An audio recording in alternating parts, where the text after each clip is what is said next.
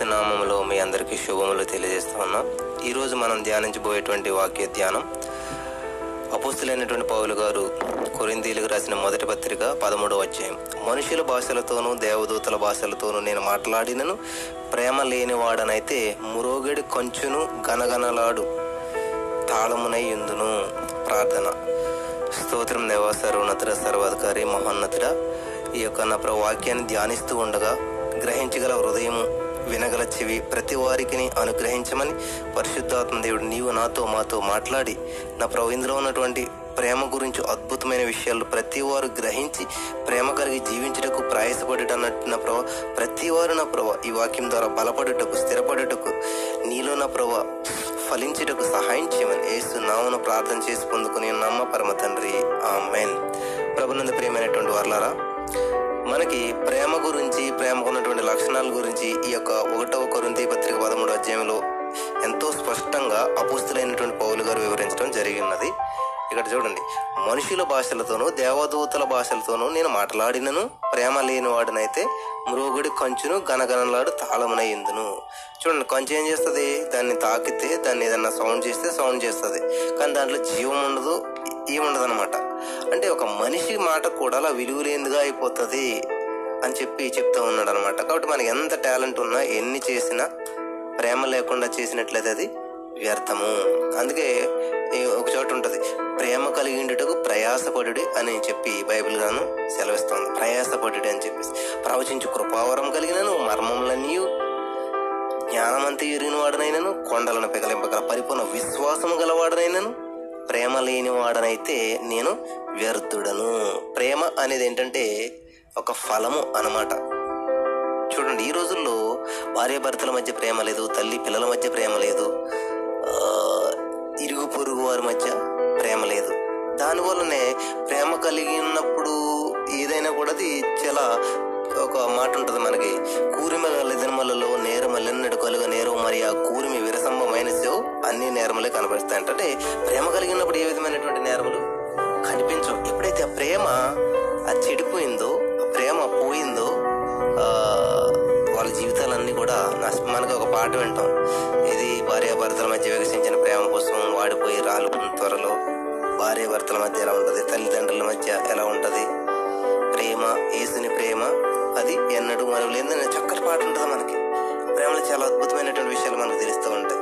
చూడండి, ఇక్కడ ఎంత టాలెంట్స్ ఉన్నా, మీకు ఎంత వాక్యం చెప్పేటువంటి జ్ఞానం ఉన్నా, లేకపోతే టంగ్స్లో మాట్లాడవచ్చు, ప్రవచన వరాలు ఉండొచ్చు, విశ్వాసం, గొప్ప విశ్వాసం, ఆ విశ్వాసం ఎలాంటిదంటే నీవు విశ్వసించినప్పుడు ఇంకా అద్భుతాలు జరుగుతాయి అనమాట. అటువంటి విశ్వాసం గురించి ఏది ఉన్నానో ప్రేమ లేని వాళ్ళు అయితే వాళ్ళు వ్యర్థులు అని చెప్పి చెప్తూ ఉంది. బీదల పోషణకు ఆస్తి అంత ఇచ్చినా కానీ, కాల్చబట్టి నీకు శరీరాన్ని అప్పగించేసినా కానీ ప్రేమ లేని వాడనైతే నాకు ప్రయోజనం ఏమిటి? చూసారా, అపొస్తలులైన పౌలు గారు చెప్తున్నట్టు. మీరు మీరు అంటలేదు, నేను ఈ రోజున ఎవరన్నా ఏదైనా చెప్తే నీవు నువ్వు ఇలా ఉండాలి, నువ్వు ఇలా ఉండాలని చెప్తూ ఉంటారు, ఈవెన్ వాక్యం చెప్పినా కూడా. కానీ ఆ పౌలు గారు చూడండి, ఆయన అంత పర్ఫెక్ట్గా ఉండి అంత అలా ఉండి కూడా నేను వ్యర్థుడను, ప్రేమ లేకపోతేనే, నేను ఎన్నో అద్భుతాలు చేసినా ఏం చేసినా అని చెప్తూ ఉన్నాడు. నా ప్రియమైనటువంటి సహోదరి, స్నేహితుడా, వాక్యం వినిచున్నటువంటి మనము, వాక్యాన్ని ధ్యానిస్తున్నటువంటి మనము అర్థం చేసుకుని మనం ఈ ఈ క్వాలిటీస్ని కలిగి ఉన్నామా? ఏదైనా విషయం వచ్చినప్పుడు మన గురించి మనం పరిశీలన చేసుకుంటున్నామా? మనలో ప్రేమ ఉన్నదా లేదా అని చెప్పేసి. చూడండి, ప్రేమ లేని వాడినైతే నేను నాకు ప్రయోజనమేమి? కాబట్టి నువ్వు చేస్తున్నటువంటి పనులన్నీ కూడా ప్రేమతో చేస్తున్నావా, లేకపోతే ఒక స్వార్థంతో, లేకపోతే ఏదో ఒక ఫలితమని ఆశించో చేస్తున్నావా? ఒకసారి ఆలోచించేయండి. అలా చెప్తూ ఈయన ప్రేమ లేనివాడనైతే నాకు ప్రయోజనం ఏమీ లేదు అంటే, ప్రయోజనం కలగాలని చేయటం వేరు, ప్రేమ చేసిన దానికి ఆటోమేటిక్గా ప్రయోజనం వస్తుందంట. మరి మనం మనుషుల్ని ఎప్పుడు ప్రేమించగలుగుతాం, ఎప్పుడు ప్రేమ కలిగి ఉండగలుగుతాం అంటే, గాడ్ ఈజ్ లవ్ అని చెప్పి, దేవుడు ప్రేమామయుడు అని చెప్పి ఒక చోట ఉంటుంది బైబిల్ గ్రంథంలో. గాడ్ ఈజ్ లవ్, దేవుడు ప్రేమామయుడు అనమాట. ఎప్పుడైతే నువ్వు దేవుని ప్రేమించగలుగుతావో, ఈ మూడు రకాలైనటువంటి ప్రేమలు ఉంటాయి మనకి, ఎప్పుడైతే దేవుని ప్రేమించగలుగుతావో అంటే, ఐ మీన్ దేవునికి నీకు ఉన్నటువంటి రిలేషన్షిప్ ఎప్పుడైతే మంచిగా ఉంటుందో, దేవుణ్ణి నిస్వార్థంగా ప్రేమిస్తావో, ఆయనకి నీకు ఉన్నటువంటి రిలేషన్షిప్ మంచి ప్యూరిటీగా, ప్యూర్గా ఎప్పుడైతే ఉంటుందో, ఆ దేవుని నువ్వు ప్రేమించినప్పుడు ఇన్నువలే దేవుడు ఏం చెప్తాడు, నిన్ను వల్ల నీ పొరుగు అని ప్రేమించు అని చెప్తాడు అనమాట. ఇప్పుడైతే నువ్వు దేవుని హార్ట్ఫుల్గా ప్రేమిస్తూ ఉంటావో ఆ దేవుని ప్రేమ నీ హృదయంలో కుమ్మరించబడుతుంది, దేవుడే నీ హృదయంలోకి వస్తాడు, కాబట్టి నీవు కూడా దైవంగా మారుతావు అనమాట. ఎప్పుడైతే దేవునిగా మారావో ఏం చేస్తావు, నిన్ను వలే నీ పొరుగు అని ప్రేమించమని చెప్పాడు. ఎవడైనా నన్ను ప్రేమించిన ఎడల నా ఆజ్ఞను గైకొనును అని బైబిల్ గ్రంథం సెలవిస్తుంది. కాబట్టి దేవుడు ఏం చెప్తున్నాడు, నిన్ను వలే నీ పొరుగు అని ప్రేమించమని చెప్పి ఒక ప్రధానమైన ఆజ్ఞ ఇస్తున్నానని చెప్పి దేవుడు చెప్తా ఉన్నాడు. అర్థం చేసుకోండి ప్రియమైనటువంటి మూడు విషయాలు చెప్తాను. మొదటిది ఏంటంటే దేవుని ప్రేమించాలి మనం. ఎప్పుడైతే దేవుని ప్రేమిస్తున్నావో దేవుని ప్రేమ మనలో పరిపూర్ణమవుతుంది. అంటే దేవుడు చెప్తాడు, నన్ను ప్రేమిస్తే నా ఆజ్ఞలు కలిగి ఉంటారు. ఆయన ఇచ్చిన ఆజ్ఞ ఏంటి అని చెప్తాడు అనమాట. ప్రధానమైన ఆజ్ఞ ఇస్తున్నాను మీకు ఏంటంటే నిన్ను వలే నీ పొరుగు అని ప్రేమించిన ఒకరి ఎడలోకలు ప్రేమ కలిగి ఉండడి అని చెప్తా ఉన్నాడు. దీని వలన శిష్యులు అవుతారని అందరూ తెలుసుకుంటారని చెప్పి చెప్తున్నాడు అనమాట. అంటే ఎప్పుడైతే దేవుని ప్రేమిస్తున్నామో పక్క వారిని కూడా మనం ప్రేమించగలుగుతాం. నిన్ను వలే నీ పొరుగు అని ప్రేమించినప్పుడు వాడు డెవలప్ చెందిపోతున్నాడు అని చెప్పి అసూయ కక్షలు ఏమి ఉండవు అనమాట. సంతోషంగా ఉండగలుగుతాం, సంతోషిస్తాం. ఇది అందరూ కూడా దేవుని ప్రేమించడానికి ఇష్టపడతారు. సరే దేవుడు చెప్పాడు కాబట్టి పక్క వాళ్ళని ప్రేమించడం కూడా ఇష్టపడతాడు. చూడండి దేవుడు ఆలోచన ఎలా ఉంటుందంటే, చూడండి దేవుని ప్రేమించినప్పుడు దేవుడు ఏం చెప్తుంటా, నన్ను కాదు నీ పక్కన ఉన్నవాడిని కూడా ప్రేమించంటాడు. అక్కడతో తాగుతాడు దేవుడు. ఇక్కడ వరకు అందరూ బాగానే చేస్తారు. ఇంకో మాట చెప్తాడు, అంతకన్నా కొంచెం ఎదరికెళ్ళి దేవుడు ఏమంటాడంటే, నీ శత్రువును కూడా ప్రేమించము, నిన్ను హింసించే వారి కొరకు ప్రార్థన చేయమని చెప్తున్నాడు. చూడండి ఎవరైనా మన పక్క వాళ్ళని అయితే ప్రేమిస్తారు, కానీ మనల్ని హింసించే వాళ్ళని, మనం బాధ పెట్టేవారిని, మన గురించి తప్పుడుగా మాట్లాడేవాడిని, మన గురించి ఈ పుకార్లు పుట్టగించేవాడిని, మన గురించి లేనిపోని వార్తలు పలికేటువంటి వీళ్ళటి వాళ్ళని ప్రేమించగలుగుతాం మనం? అది అసంభవం. ఎందుకంటే మనకి ఇష్టంగా ఉన్న వాళ్ళని, మనల్ని ప్రేమించే వాళ్ళని, మనమంటే ఇష్టపడే వాళ్ళని వాళ్ళని ప్రేమిస్తూ ఉంటూ ఉంటాం. చూడండి ఈ రోజుల్లో అందరూ ఎక్కడ చూసినా వాళ్ళు లవర్స్ అంటుంటారు, ప్రేమికులు అంటుంటారు.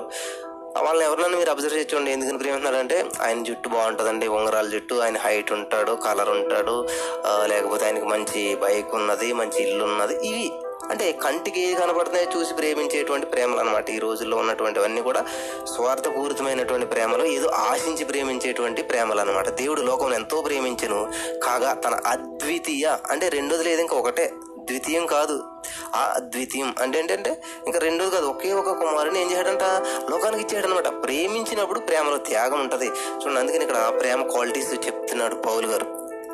కాబట్టి ఎప్పుడైతే దేవుని నువ్వు ప్రేమిస్తావో దేవుడు ఏం చెప్తాడు, నన్ను ప్రేమించేవాడు నా ఆజ్ఞలు గైకుంటాడు. దేవుని ఆజ్ఞ ఏంటి, నిన్ను వలే నీ పొరుగు అని ప్రేమించు, నీ శత్రువుని ప్రేమించు అని చెప్పి.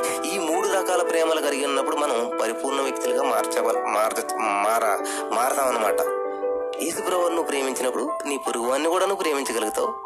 నీ పొరుగువాన్ని ప్రేమించినప్పుడు నువ్వేం చేస్తావు, నీ శత్రువును కూడా ప్రేమించగలుగుతావు. ఎందుకంటే దేవునికి ఉన్నటువంటి ప్రేమతత్వం నీలోనికి వస్తుంది అనమాట. ఈ మూడు విధములైనటువంటి ప్రేమలు కలిగి ఉన్నప్పుడు మనకి లోకంలో ఏ సమస్య వచ్చినా, ఏ బాధ వచ్చినా కృంగిపోము మనం. దేవుని వల్లనే ఉండగలుగుతాం మనం, దేవుని వంటి స్వభావం కలిగి జీవిస్తాం. అసలు ప్రేమ ఉండేటువంటి లక్షణాలను చాలా అద్భుతంగా చెప్తున్నాడు ఇక్కడ. ఎవరైనా ప్రేమించుకుంటున్న వాళ్ళైనా, లేకపోతే ఎవరైనా అసలు ప్రేమ అంటే ఏంటో తెలుసుకోవాలనుకున్న వాళ్ళు కంపల్సరీగా అధ్యాయం పదే పదే చదవండి. నాలుగో వచనం, ప్రేమ దీర్ఘకాలము సహించును. నా ప్రేమైనటువంటి సహోదరు స్నేహితులారా, ఈ రోజుల్లో ప్రేమించుకుంటున్నామంటూ ఉంటారు, నాలుగు రోజులు మూడు రోజులు విడిపోతుంటారు. ప్రేమించి పెళ్లి చేసుకున్నామని చెప్తున్న చాలామంది ఉన్నారు. ఆరు నెలలకి విడాకులు తీసుకోవటం, లేకపోతే ఇటువంటి ప్రేమ ఏదో ఆశించి రావచ్చు, లేకపోతే ఏదో అనుకుని చేస్తారు, కానీ అది దొరకలేనప్పుడు విడిపోదనమాట. ప్రేమ ఏం చేస్తుంది, సహించదు అనమాట. దీర్ఘకాలం ఎంత ఎంత సహించదంట, దీర్ఘకాలం సహించదంట. దీర్ఘకాలం అంటే దానికి ఐ మీన్ చనిపోయేంత వరకు అని అర్థం అనమాట. దయ చూపించును. ఎప్పుడైతే నువ్వు ఎదుటి వ్యక్తిని ప్రేమిస్తున్నావో వాళ్ళ పట్ల దయ చూపించగలుగుతావు, వాళ్ళ దీనస్థితిని నువ్వు అర్థం చేసుకోగలుగుతావు, వాళ్ళు ఏ పరిస్థితిలో ఉన్నా కూడా నువ్వు వాళ్ళని ప్రేమించగలుగుతావు. ప్రేమ మస్తర పడదు. అంటే వాళ్ళంటే నాకు చిరాకండి, వాళ్ళ డ్రెస్సింగ్ అసలు నచ్చదండి నాకు, వాళ్ళ వే ఆఫ్ మేనరిజం అసలు నచ్చదండి, వాళ్ళు మాట్లాడే విధానం నచ్చదండి. ఇది ఇట్లాగా వాళ్ళు మంచి బట్టలు వేసుకున్నా, లేకపోతే వాళ్ళు మంచి బట్టలు వేసుకోకపోయినా, వాళ్ళు కొన్ని కొన్ని వాటిని మనకి నచ్చవన్నమాట. ఇది కాదు ప్రేమ. నువ్వు కలిగి ఉన్నప్పుడు ఇటువంటి లక్షణం నీలో ఉండదన్నమాట. ప్రేమ డంబంగా ప్రవర్తించదు. డాంబికం అంటే ఏంటంటే ఏదో పెద్దగా ఏమీ లేకుండా ఏదో ఉన్నట్టు యాక్ట్ చేస్తుంటారు అనమాట, డంబం. తర్వాత అది ఉప్పొంగదు. అంటే ఏంటంటే మీకు తెలుసు కదా, ఉప్పొంగటం అంటే ఎక్సైట్మెంట్ అయిపోవటం, లేకపోతే అతి చేసేయటం అటువంటిది అనమాట. నెక్స్ట్ అమర్యాదగా నడవదు. చూడండి, ప్రేమ ఎప్పుడైతే కలిగి ఉంటామో అమర్యాదగా నడవనమాట. ఈ రోజులో సిస్టర్ సిస్టర్ అంటూనే ఉన్నారు, బ్రదర్ బ్రదర్ అంటూనే ఉన్నారు, చేసే పనులు చేస్తూనే ఉన్నారు. ఈవెన్ గ్రూప్స్లో, వాట్సాప్ గ్రూపులు, ఫేస్బుక్ గ్రూపులు, ఇవి అవన్నీ కలిసి చర్చెస్లో వాటిల్లో కూడా సిస్టరు బ్రదర్ అంతా తిరుగుతూనే ఉంటారు. కానీ వాళ్ళు చేసే పనులన్నీ కూడా చాలా విరుద్ధమైనటువంటి పనులు చేస్తున్నారు, అమర్యాదగా నడుస్తున్నారు అనమాట. అక్క అంటారు, అన్న అంటారు, తమ్ముడు అంటారు, చెల్లండి. ఈవెన్ నేను కూడా ఇటువంటి పరిస్థితులు చాలా ఎదుర్కొని ఉన్నాను. తమ్ముడా అంటుంటారు, కానీ మనసులో ఉండేటువంటి ఆలోచనలు వీరు అమర్యాద అనమాట. మర్యాద కాదు అది అంతాను, మర్యాదను మర్చిపోతున్నారు అన్నమాట ఈ రోజుల్లోనూ. అమర్యాదగా నడదు. స్వప్రయోజనం విస్తరించుకొనదు. చూస్తారా, ఒక అమ్మాయి ఒక అబ్బాయిని లవ్ చేసింది. ఎందుకు లవ్ చేసామంటే వాడికి చాలా ఆస్తున్నది, వాడు ఏది వచ్చినా నన్ను చూసుకుంటాడు, నాకు ఏం లోటు లేకుండా చూసుకుంటాడు అన్నది అమ్మాయి. అంటే అది ప్రేమ ఎలాగవుతుంది అసలు? నేను స్వార్థం అవుతుంది అనమాట. అంటే స్వప్రయోజనం. ఎందుకంటే వాడిని ప్రేమించామంటే నా లైఫ్ సెటిల్ అయిపోతుంది, వాడితో ఉన్నామంటే ఇంక నాకు ఏం ప్రాబ్లం రాదు, నా జీవితంలో నేను కష్టపడవలసిన పని లేదు, నేను సుఖపడిపోతాను. ఈవెన్ చూడండి, చాలామంది ఏం చేస్తారంటే లైఫ్ సెటిల్ అయ్యే విధంగా చూసుకుంటుంటారు అనమాట. అంటే వాళ్ళకి ఏ లోటు రాకుండా, ఏ కష్టం. ప్రేమ అది కాదు. ప్రేమ ఉండే లక్షణం ఏంటంటే బాధ అయినా, కష్టమైనా, శ్రమ అయినా, ఏదైనా కూడా సంతోషంతో ఎదుర్కొనేటువంటి లక్షణం కలిగి ఉన్నదనమాట. చూడండి, ఇక్కడ ప్రేమకు ఉండేటువంటి క్వాలిటీస్ని చాలా స్పష్టంగా చెప్తున్నారు ఎవరు, కౌలు గారు. ఆయన పిహెచ్డి చేసినటువంటి వ్యక్తి, సంఘాన్ని, సమాజాన్ని, మనుషులను అందరినీ చదివేశాడు. ఆయన వాళ్ళ తత్వాలు ఎలా ఉంటాయని ఆలోచించేసి చాలా పరిశుద్ధాత్మ దేవుడి సహాయంతో ఈ మాటలు మనకి చెప్తా ఉన్నాడు అనమాట. స్వప్రయోజనం విచారించుకున్నదు. వీళ్ళకి పని చేస్తామంటే మనకి ఏమైనా ఉపయోగం ఉంటుందా? విచారణ చేసుకుంటారు అనమాట. వీటికి సహాయం చేస్తామంటే మనకి ఏమైనా ఉపయోగం ఉంటుందా? వీళ్ళని దేవుళ్ళకి నడిపితే మనకి ఏమైనా ఉపయోగం ఉంటుందా? వీడు నా పేరు చెప్తాడు ఎక్కడన్నాను, వీడిని నేను ఈ గ్రూప్లో జాయిన్ చేశాను, లేకపోతే వీడిని నేను ఎలా నడిపించాను, వీడు నా వల్ల ఎంత ప్రయోజకుడు అయ్యాడు ఈ రోజున, అసలు నాకు ఏమన్నా ఉపయోగం ఉన్నది వీడి వల్ల, నేనే కదా వీడిని ఇంత పెద్దోడిని నేను ప్రయోజనం చేశాను అని చెప్పి చాలామంది అనుకుంటారంట. త్వరగా కోపపడదు. బా ఇది చాలామందికి ఎక్కువ ఉంటుందండి కోపం అనేది. అసలు ఆగరన్నమాట. ఇంకా వాళ్ళు ప్రేమించుకున్నాం అంటారు, చీటికి వాటి కోప్పడిపోతుంటారు. ఈ ప్రేమ కలిగి ఉన్నప్పుడు కోప్పడలేము అనమాట. లోపల ప్రేమ ఉన్నప్పుడు మన కోపం ఎలా వస్తుంది? అపకారం మనసులో ఉంచుకున్నదు. వీడు నాకు చాలా అన్యాయం చేశాడండి అని చెప్పి ఏం చేస్తాం? చిన్నతనంలో చేసిందల్లా గుర్తుపెట్టుకుంటూ ఉంటాం. దుర్నీతి విషయమే సంతోషపడక సత్యం ముందు సంతోషించును, అన్నిటినీ తాలుకొను. అంటే ఎంత బాధ వచ్చినా, కష్టం వచ్చినా అన్నిటినీ తాలుకుని, అన్నిటినీ నమ్మును, అన్నిటినీ నిరీక్షించును, అన్నిటినీ ఓర్చును. ప్రేమ శాశ్వత కాలముండును. హల్లెలూయా.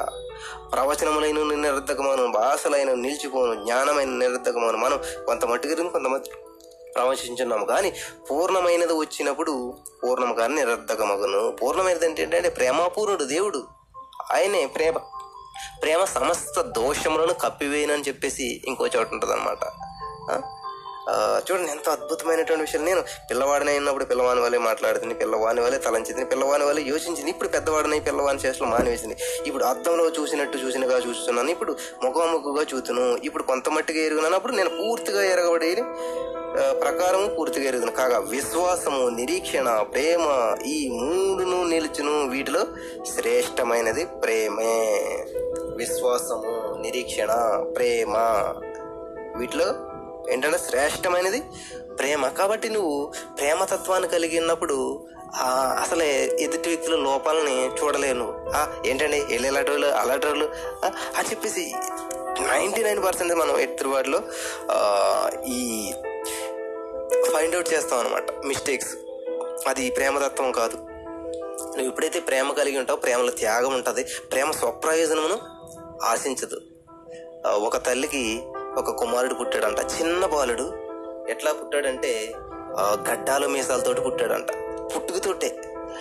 అది చూసినటువంటి తండ్రి తీసుకెళ్ళి డస్ట్బిన్లో పడేసాయి, ఎక్కడన్నా కనపడతాక వీల్లేదు, ఎలా అసహ్యంగా ఉన్నట్టు పుట్టాకే అసలు ఎలా పెంచుతాం, ఏం చేస్తాం అని చెప్తే, అయ్యి అదే అదే అదేంటి ఎలా అంటావు, ఎలా అని పెంచుకుందాము, మనకు పుట్టిన బాబు కదనంటే, లేదో వాడిని పడేస్తావా, పడే వాడు కావాలా నేను కావాలా తెలుసుకో అని చెప్పి అన్నప్పుడు ఎలుగెత్తి ఏడ్చిందంట భార్య. అయ్యో ఏంటండి ఇంత మాట అన్నారు, మనకి ఇద్దరికీ పుట్టిన బిడ్డ కదా, ఎలా వదిలేస్తాం, మన పేగి తెంచుకుని వచ్చాడు, రక్తాన్ని పంచుకుని వచ్చాడు అని అంటే, ఏ చెప్పాను కదా ఫైనల్గా వాడు కావాలా నేను కావాలా తెలుసుకో ఏడుస్తా ఆ బిడ్డనెత్తుకుని తల్లి కన్నీటితోటి సంకనెత్తుకుని వెళ్ళిందంట భర్తను విడిచిపెట్టేసి. చూడండి, ప్రేమ స్వప్రయోజనమును ఆశించదు. ఏదో ప్రయోజనం వస్తుంది, అరే నేను వెళ్ళిపోతే నా పరిస్థితి ఏంటి, నా భర్తను విడిచిపెట్టేసి అనుకోలేదు. ప్రేమ చూడండి, బిడ్డ మీద ఉన్నటువంటి ప్రేమతోటి భర్తను విడిచిపెట్టేసింది, వెళ్ళింది బ్రదర్ డిజిఎస్ దినకరణ్ గారి దగ్గరికి. ఇది రియల్ సంఘటన, స్టోరీ కాదు. ఆ బిడ్డను ఎత్తుకుని వెళ్ళి ఏడుస్తూ ఉందంట, అయ్యా ఇలాగైంది నా పరిస్థితి అన్నప్పుడు ఆ డిజిఎస్ దినకరణ్ గారు రాశారనమాట ఒక బుక్లో, నేను చదువు అనేది నాకు గుర్తుకొచ్చింది ఈ విషయం ఇప్పుడు. ఆ తల్లి చూడండి, ఒక చిన్న పిల్లోడు, పుట్టిన పిల్లోడు అండి, కొన్ని రోజులు కూడా కాదు, అటువంటి వ్యక్తి కోసం తన జీవితాన్ని త్యాగం చేసేసింది, తన భర్తను వదిలేసుకుంది. తన ఏమవుతుందో కూడా తెలియదు, ఆ బిడ్డను ఎలా పోషిస్తుందో ఏం చేస్తుందో కూడా తెలియదు, కానీ బిడ్డని విడిచిపెట్టదాకా ప్రేమ అంటే అదే అనమాట. ఏం స్వప్రయోజనం ఆశించదు ఆశించదు అసలు, దా అన్నిటిని నమ్మేస్తుంది, అన్నిటినీ ఓర్చుకుంటుంది. నా ప్రియమైనటువంటి సహోదరి స్నేహితుడు, వాక్యం వినిచినటువంటి నువ్వు నేను ఎటువంటి ప్రేమ కలిగి ఉన్నావు? ఈ లోకంలో ఏదో ప్రేమ అనుకున్నావు, పరుగులు పెడుతున్నావు, యవనస్తురాలా యవనస్తురా? మరి నీ జీవితంలో నువ్వు ఏది ప్రేమని నువ్వు నమ్ముచున్నావు? ప్రేమ అంటే యేసుక్రీస్తు ప్రభువారి శిలువలో కార్చినటువంటి రక్తంలో ఉన్నదండి ప్రేమ అంటేనే. ఆయన కొడుతున్నా కూడా, హింసిస్తున్నా కూడా వాళ్ళని ప్రేమిస్తూ తండ్రి వీని క్షమించని ప్రార్థన చేస్తాను, అక్కడ కనపడుతుందండి ప్రేమ అంటేనే. తన శిష్యులు తనతోటి ఉండి, తనతోటి తిని, తనతో అన్నీ చేసి, నేను వేలు పెట్టి చూస్తే కానీ నేను నమ్మను అన్నటువంటి శిష్యుని దగ్గరికి వెళ్ళి వేలు పెట్టి చూడు అని చూపించి ప్రేమగా మాట్లాడి చూపిస్తుంది, అక్కడ కనపడుతుందంటే ప్రేమ అంటేనే. తనను బాధపడుతూ, తన శ్రమ పడుతూ, అమ్మలారు నా కోసం ఏడుకుని, మీకోసం మీ పిల్లల కోసం ఏడండి అన్నటువంటి మాటల్లో కనపడుతుంది ఆయన యొక్క ప్రేమతత్వం ఏంటన్నది. God is love. క్రిస్టియన్ అంటారు, క్రిస్టియన్ అంటే క్రీస్తుని కలిగినటువంటి వ్యక్తి. క్రీస్తు అంటే ఎవరు? యేసు ప్రభువుని నువ్వు కలిగినట్టు నువ్వు ప్రేమను కలిగిన అనమాట. ప్రేమ అయిపోతావు, నువ్వే ప్రేమగా మారిపోతావు అనమాట. నేను చూసిన ప్రతి వాళ్ళు కూడా ప్రేమను పొందుకుంటూ ఉంటారు అనమాట. మరి అటువంటి స్థితిలో నువ్వు జీవించగలుగుతున్నావా ప్రియమైనటువంటి సహోదరుడు? అటువంటి స్థితిలో మనం జీవించగలుగుతున్నావా? మనం ఉండగలుగుతున్నావా? అటువంటి స్వభావం మనలో ఉన్నదా? ప్రతి వారికి ప్రేమను పంచగలుగుతున్నావా? ఒకసారి ఆలోచించేద్దాం. మరి చాలా అద్భుతమైనటువంటి విషయాలు. దయచేసి మెసేజ్ని మళ్ళీ మళ్ళీ వినండి. మొదట మూడు విషయాలు చెప్పాను, అది మర్చిపోకండి. దేవునికి నీకు మధ్య సంబంధం కరెక్ట్గా ఉంటే, దేవునికి నీకు ప్రేమ కరెక్ట్గా ఉంటే, దేవుడు నువ్వు ప్రేమించి ఆయన నీ పక్కవాడిని ప్రేమించని చెప్తాడు. తర్వాత నీ శత్రువుని ప్రేమించని చెప్తాడు. ఇవన్నీ కరెక్ట్గా చేసినప్పుడు నీలో ఉన్న ప్రేమ పరిపూర్ణమవుతుంది, నీలో ఉన్న విశ్వాసం, నిరీక్షణ, ప్రేమ ఇవన్నీ నిలుస్తాయి. చివరికి వాటన్నిటిలో శ్రేష్టమైనది ప్రేమ. అటువంటి శ్రేష్టమైనటువంటి ప్రేమ కలిగినప్పుడు నువ్వు శ్రేష్టమైన వ్యక్తిగా ఉంటావు. చూడండి, వ్యర్థము కాని వ్యర్థుడునంట. ఏంటి, నువ్వు ప్రవచన వరం ఉన్న వ్యర్థుడే, నువ్వు బైబిల్లో ఈ గణ జగడ చదివేసి నాలెడ్జ్ ఉన్న వ్యర్థుడే, స్వస్థత వరం, చనిపోయిన వాళ్ళు లేపిన, కొండల పైకి నుంచి విశ్వాసం, ఇన్ని ఉన్నా కానీ ప్రేమ లేకపోతే వ్యర్థము అని స్పష్టంగా చెప్తున్నాడండి పౌలు గారు. కాబట్టి ఈ వాక్యం వినిచినటువంటి నీవు యేసుక్రీస్తుకి నీకున్న సంబంధం ఎలా ఉందో, ఆయన పరిపూర్ణంగా ప్రేమించగలుగుతున్నావా? అయితే ఆయన ఆజ్ఞిస్తాడు, నీ నీ సోదరుని ప్రేమించండి, నీ విరోధిని ప్రేమించు, నీ శత్రువుని ప్రేమించని చెప్పి.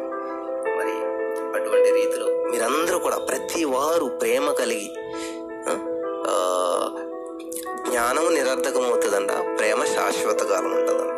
నువ్వు ఎంతో జ్ఞానవంతులు అవ్వచ్చు, బైబిల్ క్విజులు ఇవన్నీ రాసి అవన్నీ సంపాదించి ఎక్కడ అజ్యం ఏమవుతున్నా ఎంత తెలిసి ఏది తెలిసినా కానీ ప్రేమ లేకపోతే, ప్రేమ త్వరగా కోపపడదు, ప్రేమ సహనం కలిగి ఉంటుంది. కాబట్టి ఎవరైనా మిమ్మల్ని చిరాకు పడిపోతుంటారు, కోపపడిపోతుంటారు. మరి దయచేసి అటువంటి స్వభావం లేకుండా మీరు అందరు ప్రేమ కలిగి ఉండి దేవుని ప్రేమతత్వాన్ని మీ ద్వారా అనేక మందికి చూపిస్తారని ప్రభు పేరిట మనం చేస్తూ మరి అటువంటి నిర్ణయం తీసుకున్నట్లయితే ప్రార్థనలు ఏకీపించండి. స్తోత్రం దేవా, ప్రతి వారు తీసుకున్నటువంటి నిర్ణయాన్ని ఆశీర్వదించి బలపరచమని, ప్రతి వారిపై నీ ఆత్మ అభిషేకం కుమ్మరించమని, విన్న వాక్యం వ్యర్థం కాకుండా ప్రతి హృదయంలో నాటబడి ఫలించి అభివృద్ధి చెందినట్లు సహాయం చేసి దీవించి ఆశీర్వించి బలపరచమని మా రక్షకుడు ప్రభు అయినటువంటి యేసుక్రీస్తు అతి శ్రేష్టమైన మిక్కులు ఎంతో బ్రతిమలు వేడుకొని ప్రార్థన చేస్తున్న మా పరమ తండ్రి, ఆమెన్ ఆమెన్ ఆమెన్.